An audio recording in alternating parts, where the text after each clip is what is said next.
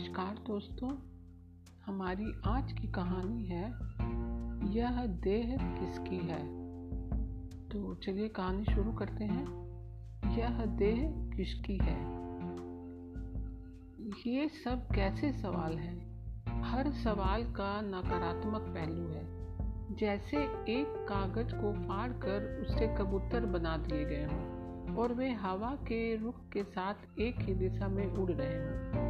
कोई आदमी हो, कोई घटना, सबका विपरीत दिशा में मुड़ जाना कैसी विडम्बना है? क्या किया जा सकता है? दिमाग में कुछ आता है और धारा किसी और तरफ़ मुड़ जाती है। बाद में पता चलता है कि जिस छोर पर मैं था, वह तो सत्यानाशी था। गनीमत है, सोच कोई कोई देख नहीं पाता। वरना हम सब पता नहीं किस किस जुर्म के दोषी साबित हो जाएँ। हमारा समाज स्त्री जाति का कितना सम्मान करता है। आज से नहीं, जब से यह सृष्टि बनी है। इस बात के लिए हमें अपने समाज पर गर्व है। लेकिन यही गर्व पता नहीं क्यों, एक कांच के बर्तन की तरह यका यक ऐसे चूर हो जाता है, जैसे किसी ने झपट्टा मार कर गिरा दिया हो। इसमें हमारा दोष नहीं। वातावरण ही कुछ ऐसा हो गया है। घनघोर प्रदूषण सांस लो तो प्रदूषण, बात करो तो प्रदूषण, और और सोचो तो प्रदूषण। जिस महिला वर्ग के लिए सम्मान हमारे यहाँ कूट कूट कर भरा है, वह पता नहीं कहाँ चला गया है। कोई महिला दिखी नहीं कि रेल चालू, जैसे खरीद की मशीन चलती है। छिल्लन भर भर उतरने लगती है। जो जो बातें दिमाग में आती हैं, उफ क्या यह बैजनाथ वालों के यहाँ द्रक्षास्त्र की सील बंद बोतल है? रस बना और बोतल में भरकर चला आया किसी ने चखा ही नहीं। पहली बार चखोगे। चलो छोड़ो। शरीर तो शरीर होता है। उसके बारे में बात करना सभ्यता के विरुद्ध है। क्या मन से भी नहीं छुई गई? कभी ना कभी कुछ ना कुछ तो हुआ ही होगा। जब हम मर्दों के साथ यह सब होता है तो औरतें क्या किसी और मिट्टी की बनी हैं? बिहार के अचलों में ये मुस्टंडे पुलिस वाले या जमींदारों के गुंडे गंदी गंदी मरगिल्ली अधपेट खाई औरतों में जा घुसते हैं। बस हाड़ ही हाड़। औरतें गोल बनाकर क्यों नहीं जाती? सब मर्दानगी रखी रह जाए। Tit for tat. बड़े अक्लमंद बने घूमते हो। टिट कैसे हो जाएगा? उनके शरीर के साथ ना यह तुम्हारा टैट जाता है और ना वह टिट तो जो जाता हो वह करे। भाई साहब, जितनी आग पुरुष में होती है, उतनी ही औरत में भी होती है। बचपन में जब हम औरतों के बारे में बातें करते थे तो बड़ा रहस्यमय लगता था। पता नहीं कौन सा सोम रस का कुंड भरा रखा है। चख लो तो अमर हो जाओगे। थोड़े बच्चे अपनी श्रेष्ठता जताने के लिए बकायदा बताते थे। औरतों में आदमी से नौ गुनी आग होती है। राख में दबे कंडे की सुलगती आग और शोले वाली धू धू जलती आग में क्या कोई अंतर नहीं होता? साली धू धू जली और ख़त्म। कंडे वाली इतनी आसानी से नहीं बुझती। बातें अंतहीन होती चली जाती हैं। यकायक डर लगने लगता है। जैसे मांस को चिचोड़ते किसी हिंसक पशु का वह दांत जिसमें रेसा फंस गया हो। सोच की वह गलाजल दूसरों के लिए नहीं होती। धीरे धीरे निकट के लोग भी शिकार होते जाते हैं। जिनके बारे में अगर कोई छीटा भी कस दे तो आदमी मरने मारने को तैयार हो जाए। बस चले तो खून पी जाए। लेकिन अपने आप को खैर छोड़िए। अफीम खाने वाला अपने को किस कानून में बंद करेगा? एक भाई तो शराब पीता पीता मर गया, दूसरा भाई जम कर पी रहा है और ज़िंदा है। जो भाई मरा, उसी के तीन एक साल की बच्ची बताती थी। रात को पापा ऊपर आया। पहले तो मम्मी ने ईट फेंक कर मारी, फिर ऊपर की सीढ़ी से धक्का दे दिया। वह कहता रहा, मुझे धक्का ना दे, मैं मर जाऊँगा। इतना पिए था कि समझ ही नहीं पाया। हालाँकि यह बात गलत थी, पर दिमाग में आ गई। कहीं उसकी घर वाली और इस भाई की मिली भगत ना हो। जब वह तीसरे दिन दिल्ली के एक अस्पताल में गया तो उसकी घर वाली आकर चिपट गई। बेटी का नाम लेकर बोली, मैं आपके लिए अमुक हूँ। पुराने ज़माने में कहा जाता था, आपकी गाय हूँ। लोगों का मन जानवरों की तरफ़ से हटता जा रहा है। पहले पशु पक्षी इंसान के जीवन में उपमाओं के माध्यम से काफ़ी घुले मिले थे। सिंह अभी भी हैं। नाम के आगे सिंह लगा दो। बस कुछ मत पूछिए। हो गए व्याघ्र। वैसे पूछिए तो पूरी की पूरी मनुष्य जाति ही चूहा हो गई है। मानने का कोई नहीं। सिंहत्व की जड़ें बहुत गहरे जमी हैं। खेलते क्रिकेट हैं। नाम टाइगर। हम सभी टाइगर हैं। ज़िंदगी में भी सोच में भी और बातों में भी। जब वह जीने से गिरा तो शायद उसका पखाना पतलून में निकल गया था। मुँह से फिचुकर निकल आए थे। उसके बूढ़े माँ बाप मैदान में लेटे थे। उन, उन्हें कानों कान पता नहीं चला। छोटे भाई और उसकी अपनी घर वाली ने उसे धो धो कर लिटा दिया। वह दिमागी चोट से टुन्न था। उससे भी ज़्यादा जितना शराब पीकर हो जाता था। सवेरे माँ बाप को पता चला, उसकी घर वाली सवेरे छः बजे उठकर माँ बाप को फ़ोन कर आई थी। उसने उसी वक्त जता दिया था कि आपका दामाद चोट खा गया है, बचेगा नहीं। सवेरे तक वह उसी जगह उसी करवट लेटा रहा। डॉक्टर आया तो उसने पल्ला झाड़ दिया। बोला, फ़ौरन दिल्ली ले जाओ। दिल्ली से ही सूचना पहुँची थी। पहुँचा तो शीशे में से ही दिया गया। वह लेटा है खिड़की के पास। आँखें आधी खुली थी, झटके ले रहा था। नंगा नामरजाद ना भाई ने बताया और ना ही उसकी ब्याही ने। सब एक ही बात करते रहे। पी कर आया था, पाँव फिसल गया, चोट खा गया। चोट तो वह खा ही गया था। वह तो सामने ही था। जब सब निपट लिया तो बात खुली। तब ना भी खुलती तो क्या फ़र्क पड़ता? उसकी घर वाली से कोई और डरता हो या ना डरता हो, पर मैं डरने लगा था। आदमी सामने वाले की मारक शक्ति से ही डरता है, औरत हो या मर्द। जहाँ तक उस बचे हुए भाई की बात है, वह उसकी लाश देखकर काफ़ी भावुक हो उठा था। अर्थी के पास बैठकर कस्में खा रहा था। भाई, तू निश्चिंत होकर जा। बच्चों की चिंता मत कर। मैं देखूँगा इन बच्चों को। शराब को हाथ नहीं लगाऊँगा। तो मैं तेरा भाई नहीं। भाई, तू मुझे गलत मत समझ। तू जा। मुझे लगा कहीं वह पिए हुए तो नहीं है। लोग पी कर ही ऐसे डायलॉग मारते हैं। लेकिन यह तो खुद बेरोजगार है। यह क्या देखेगा बच्चों को? कहीं बच्चों का स्थानापन बाप बनने के चक्कर में तो नहीं। लेकिन मुझे लगा अगर ऐसा हो भी तो क्या हर्ज है? जब तेरहवीं निपट ली तो मैंने उससे पूछा, कहो क्या राय है? अगर बच्चों की ज़िम्मेदारी लेनी है तो इसी तरह ले सकते हो, वरना लोग तुझे भी खा जाएँगे, और उसे भी। तुम्हें बीबी मिल जाएगी, उसे खावी, और बच्चों को एक कदर स्थानापन पिता। वह तैयार तो था, पर डरा हुआ था। किसी दिन रात को इसी तरह भाभी ने उसे भी धक्का दे दिया तो उसे अपनी पतलून की चिंता ज़्यादा थी। मैंने उसे समझाया, तुम्हारा तुम्हारा नकारात्मक सोच क्यों है? तुम्हारी तो इतनी पटती है। नकारात्मक सोच कहकर मुझे लगा, मैं यह सब क्यों कह रहा हूँ? मुझे क्या अधिकार है? हो सकता है हर पुरुष इस मनोवैज्ञानिक का शिकार होता हो। खैर, यह बात आगे नहीं बढ़ी। उस औरत ने भी मना कर दिया। किसी से कहा भी, भाई तो उसी का है। अब स्थिति बिल्कुल बदल गई थी। कुछ दिन तो वह दबी ढकी रही। अब वह दना रही थी। कहती है फ़र्ज़ कर लो मैंने धक्का ही दे दिया तो क्या गलत किया?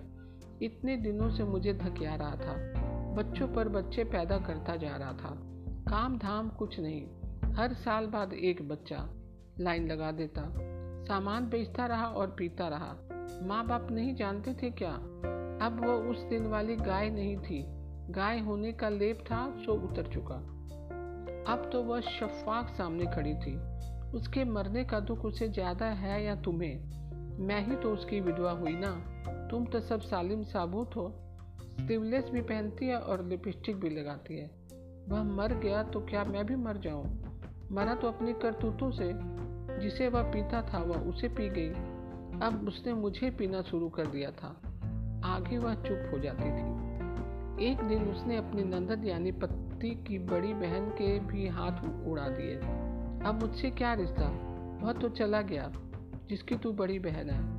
जैसा करेगी, वैसा सुनेगी। बहन रोती घूमती है सबको चिट्ठी लिख रही है। रामायण दोहराई जा रही है। बस अंतर यही है कि उधर भी औरत ही है, वह भी भाभी। कहती है, हर जाना दो। उसने मुझे भोगा, बच्चों पर बच्चे पैदा किए, और फिर अध बीच में छोड़कर चलता बना। तलाक पर मुआवजा मिलता है, मरने पर क्यों नहीं मिलता? वह भी तो एक तरफा तलाक है। वह तो पहले से ही खोखला और मरियल था। मैं ही उसे सीख खींच रही थी। उसके तर्कों की किसी के पास काट नहीं थी। काट हो तो वही बहन वाला हाल होगा। अगर वक्त से पता चल जाता तो शायद कुछ हो जाता। अब तो आग ही मुंद गई, राख ही राख। कौन हाथ डाले? अब तो वो शेरनी बनकर गरजती है। बच्चों को मुँह में दबाए जगह जगह घूम रही है। कहती है, जहाँ ठोर मिलेगी, वही रहूँगी। हर जाना लिए बगैर नहीं मानूँगी। अब तो मैं आज़ाद हूँ। सच पूछिए तो उसकी गलती ही नहीं है। कई बार मैं अपने आप से बातें करने लगता हूँ, एक तीसरे आदमी की तरह। वह जो मर गया, अगर वह भी इसी तरह बात करता होता तो शायद इतनी जल्दी गमन ना करता। मैं अपने बारे में अपने आप को ही बता रहा था। अमुक को गोली मार दी गई। सड़क पर लावारिस पड़ा है। लोग कह रहे हैं, अरे, अभी तो भले चंगे थे, मर गए। डर लगा, मरकर कहाँ आऊँगा? क्या मेरा यह परिवार छूटा? उसके लिए जो मुझे करना चाहिए था, अब नहीं कर सकूँगा।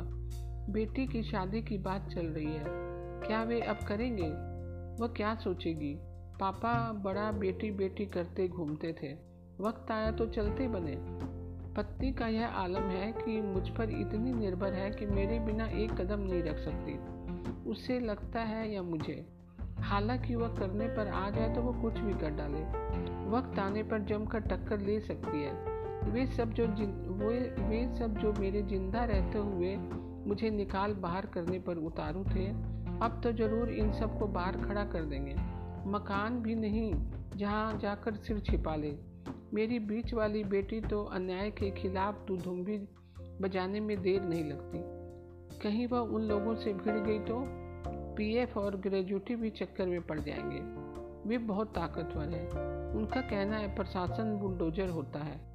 यह नारा वही बंगाली बाबू सिखा गया था। लोग इस तरह के लोगों से डरते हैं। मेरा बेटा शांत प्रकृति थोड़ा अस्त रहता है। उसे भी इज़्ज़त की बड़ी चिंता है। मकान के लिए जिस ज़मीन का सौदा हो रहा था, उसे अब कौन खरीदेगा? मैं उस लाश को देखकर हतोत्साहित सा अपने अंदर सिमट जाता हूँ। फिर मुझे ध्यान आता है। आत्मा अंगुष्ठत्व होती है। तेरह दिन तक सुरती की तरह ब्रह्मांड में चक्कर काटती रहती है। स्वजनों के दुख से दुखी और सुख से सुखी होती रहती है। तेरहवें दिन अलविदा कह फुर हुई। कहाँ गई, कहाँ थी, कोई नहीं जानता। भाई की आत्मा भी घूमती रही होगी। पता नहीं उसे सुख हुआ हो गया दुख। अपनी पत्नी के एमाल का उसे भी तो पता होगा। खैर, मेरी आत्मा सिकुड़ी कम रही थी, फैल ज़्यादा रही थी। जैसे कोई छाता हो, यानी साया। तेरहवें दिन तो जाना ही पड़ेगा। फिर यकायक लगने लगा, कहीं हवा में कलाबाजी खाते खाते रूसी मिग की तरह फट न पड़े और सब भस्म हो जाए। पर आत्मा तो अमर है, भस्म आत्मा तो होगी नहीं, शरीर होगा। मुझे ख्याल आया, वह, यानी मैं। गोली खाया अभी भी सड़क पर पड़ा होगा। सबसे ज़्यादा परेशानी बेटियों को लेकर थी। आजकल की दुनिया में पहले वाली दुनिया नहीं रही। जब एक ही बेटी सबकी बेटी होती थी, तब वैसे भी बेटी की इज़्ज़त बिलौरी कांच की तरह समझी जाती थी। उंगलियों के निशान तक चमकते थे। बिना बाप की बेटियाँ घर में थोड़ी ही बैठी रहेंगी, बाहर भी जाएँगी। लोगों को पता चलेगा, बिन बाप की बच्चियाँ हैं तो अब तो राज है और न राजा। अगर कहीं कुछ हो गया तो मुँह दिखाने लायक मुँह होगा कहाँ? वह तो जलकर राख हो चुका होगा।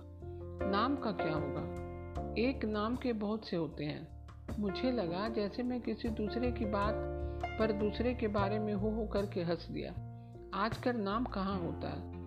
दो अक्षर की जगह अब चार अक्षरों ने ले ली है बद नाम। फिर मुझे लगा कि मैं बेकार सा तीर तुम्हार बांधे हूँ। कहीं कुछ नहीं है। लड़कियाँ समझदार हैं। बेटा भी हो जाएगा। कब तक धरती के चक्कर लगाता रहूँगा। जहाँ जाना है जा। मोह छोड़। मेरा घर मेरा परिवार मेरे स्वजन ही संपूर्ण धरती हो गई थी। इनसे बाहर धरती कहीं थी ही नहीं। इतनी योनिया इतना ब्रह्मांड इतना विस्तार। यह अंगुष्ठत्व आत्मा है, है। यकायक मुझे लगा अरे मैं तो ज़िंदा हूँ। उतना ही ज़िंदा जितना पहले था। वह तो मैं नकारात्मक सोच ने मुझे मार डाला था। भाई मरा सो मरा, पिता भी मर गए, पर मैं कैसे मर गया? इतनी असुरक्षा मुझ पर कैसे हावी हो गई? जब मैं सवेरे अपने परिवार को स्टेशन छोड़ने के लिए चला, तब भी मुझे लगा था, मान लो ब्रेक फेल हो जाए, सामने तेज़ी के साथ ट्रक आ रहा हो। यह कोई असंभव बात नहीं। नखलऊ तक जाओ तो दो तीन ट्रक दिलचट्टू की तरह उल्टे पड़े नज़र आते हैं। एक मारुति तो ट्रक की टक्कर खाकर पेड़ पर टंग गई थी। ऐसे एंगल से टिकी थी कि टिकी रह गई। एकदम पिछी हुई। पिटके दरवाजे की झिरियों से मैं, से खून टप टप बह चुका था। पान की पीक की तरह, बराबरों पर जमा था। मेरे साथ ऐसा क्यों नहीं हो सकता? फिर लगा, सब साथ है। अगर कुछ हो भी गया तो कोई किसी को अलग से रोने वाला नहीं बचेगा। बस दीदी अकेली रोएगी। रोने में साथ मिल जाता तो हिम्मत बनी रहती। लौटते हुए फिर वही बात, अब तो अकेला हूँ, सबको उल्टे पाँव लौटना पड़ेगा। हालाँकि पूजा करते समय मैं हमेशा कहा करता हूँ, मैं देह नहीं, ना देह मेरे लिए है, और ना मैं देह के वास्ते हूँ, बस निमित है। फिर यह विरोधाभास और सोच समझ क्यों? मैं यह सब क्यों सोचता हूँ? किसी तरह घर पहुँचा तो लगा अगर यूराल पर्वत पर जाती हुई ट्रेन जल सकती है तो यह ट्रेन क्यों नहीं जल सकती?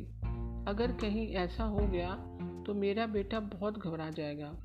लड़कियाँ जवान हैं, पत्नी अकेली कितना समेटेगी? मान लो आतंकवादियों ने लाइन के नीचे बम ही रख दिया हो। मदना के पास छोटी लाइन में बंधे बम को निकालते ही, निकालते हुए ही तो गंगाराम गैंगमैन की धज्जियाँ उड़ गई थी। नज़दीक के पेड़ों के पत्तों और तनों पर, ट्रैक पर बिछे पत्थरों पर और रेलों पर अबरी सी छप गई थी। झांसी के पास केरल एक्सप्रेस के साथ भी यही हुआ था। कितने मरे? मरने वाले तो बोलेगा नहीं। परसों नई दिल्ली स्टेशन पर बम विस्फोट ने एक आदमी को गेंद की तरह उछाल कर लाश में बदल दिया। रेड अलर्ट रखा गया है। मुआवजा कितना? पाँच हज़ार, दस हज़ार। तेरे की। हवाई जहाज़ तो और भी कई गुजरे हैं। कनिष्क समुद्र के बीचों बीच फट गया था। इससे भी विस्फोट ही हुआ था। हमारे यहाँ के ही प्रोफेसर ज्ञान उप्रेती, में, पत्नी और बेटे के पता नहीं समुंदर में कहाँ खो गए। कौन रोता है? सब तो साथ थे। भाई बंधु आए, सामान बांधा और चले गए। ट्रेवल एजेंट बता रहा था कि जो लोग विदेश जा रहे थे, उन्होंने यात्राएँ स्थगित कर दी थी। यहाँ से तो हर रोज कोई ना कोई जाता है, पर तब दो महीने तक कोई नहीं गया, इतिहास बन गया। फ़ोन की घंटी बजती तो डरते डरते उठाता। कोई ऐसी वैसी खबर ना हो। मेरा एक दोस्त मुझे लेकर हमेशा मज़ाक करता है। मुन्ना बने हुए हो। हम सब वैसे मुन्ना ही बनकर रहते हैं। इंसान मुन्ना तभी बनाया जाता है जब भय तारी हो जाता है और सुरक्षा बढ़ जाती है। आदमी को लगने लगता है पति है, पत्नी है, बेटा है, बेटी है और अनेक स्वजन है और नहीं है। हालाँकि सबके व्यक्तित्व अलग अलग होते हैं। कोई किसी का मुन्ना नहीं होता। भय और स्वार्थ जोड़ देते हैं। बीच बीच में चीज़ों को फिला सफ़ाई भी करता जाता। भय और असुरक्षा कम हो जाते हैं। उस दिन भी यही हुआ। अपने से बतियाते बतियाते मैं भूल गया कि मैं कहाँ हूँ। मेरी हिचकियाँ बन गई। मेरा पिए भागा हुआ आया। तब तक तूफ़ान निकल चुका था। मैंने हाथ के सारे इशारे से चले जाने को कहा। वह चला तो गया, पर एकदम भुचक्का। मैं एक चौपाया देख रहा था। बाँस पर लटका हुआ। दो आदमी ढो कर ले जा रहे थे। एक तरफ़ हाथ बंधे थे, दूसरी तरफ़ पाँव। मुझे लगा, इधर से भी मैं ही ढो रहा हूँ और उधर से भी। हालाँकि यह निहायत बेवकूफ़ी की बात की जब शुरू हो जाती है तो विशेष सर्किल बनता चला जाता है। उसे कौन तोड़े? वह चौपाया यकायक औरत हो गई। नामर जात नंगी। उसका गला साड़ी से बंधा था। उसके गालों के पास भी उसी तरह खून बहकर जम गया था, जैसे पेड़ पर टंगी मारुति की बराबरों पर जमा हुआ था। मैं डर गया, यह औरत कौन है? सारे घर वालों के चेहरे ऐसे घूमने लगे, जैसे ऊपर शीशा लगी कोई छत घूम रही हो। मैं पास गया। वह गंधा रही थी। मैं समझ गया। मेरे उस भाई की तरह उसका भी पाखाना निकल गया होगा और सूख कर जम गया होगा। हो सकता है मैं विलम्ब हो जाने की वजह से उसके शरीर से ही बात आ रही हो।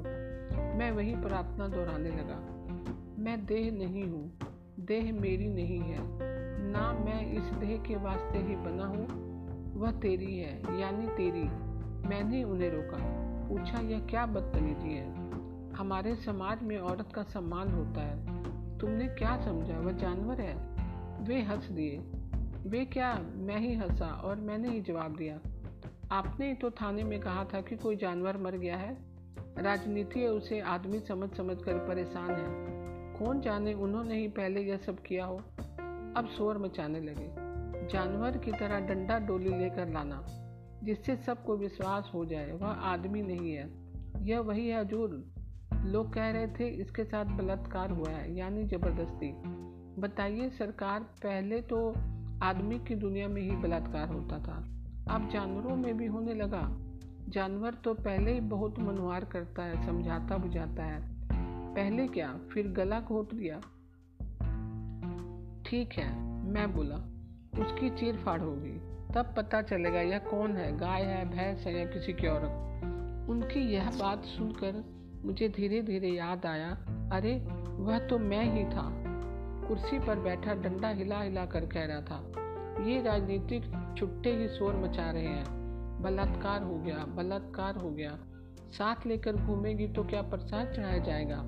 राज़ी से नहीं, लोग ज़बरदस्ती तो करबे ही करबेंगे। क्या वाकई मैंने यह सब कहा? मैं आस औलाद वाला आदमी ऐसे कैसे कह सकता हूँ? तो क्या मैं करने वालों में था? फिर मुझे लगा, नहीं नहीं, मैं नहीं हो सकता। मैं यह काम कैसे कर सकता हूँ? मैं सभ्य आदमी हूँ, राष्ट्रवादी हूँ, भगवान से डरता हूँ। लेकिन मैं कहता हूँ, तूने ही किया। तेरे सिवाय और कौन करेगा? आदमी ही तो यह सब करता है। अगर तूने नहीं किया तो हो सकता है तेरी कुछ हो। नहीं, मैं ज़ोर से चिल्लाया। मैंने पेपर वेट उठाया और दीवार पर दे मारा।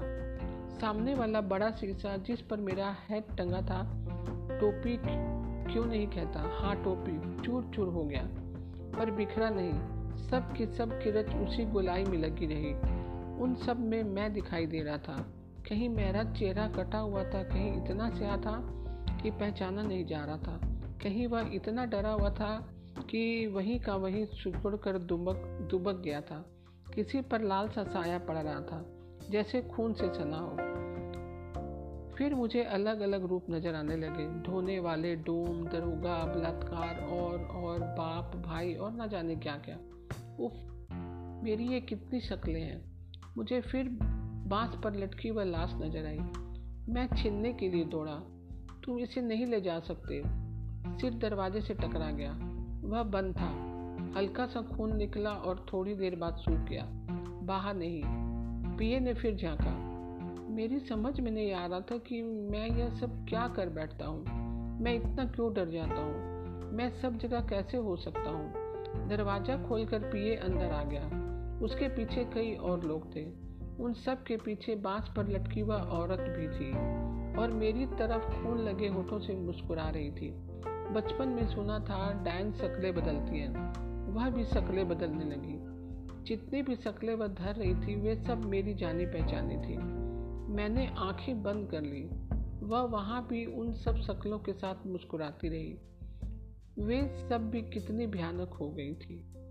मुझे लगा मुझे हाथ बांधकर खड़ा हो जाना चाहिए और ज़ोर ज़ोर से प्रार्थना करनी चाहिए। मैं देह नहीं, यह देह नहीं।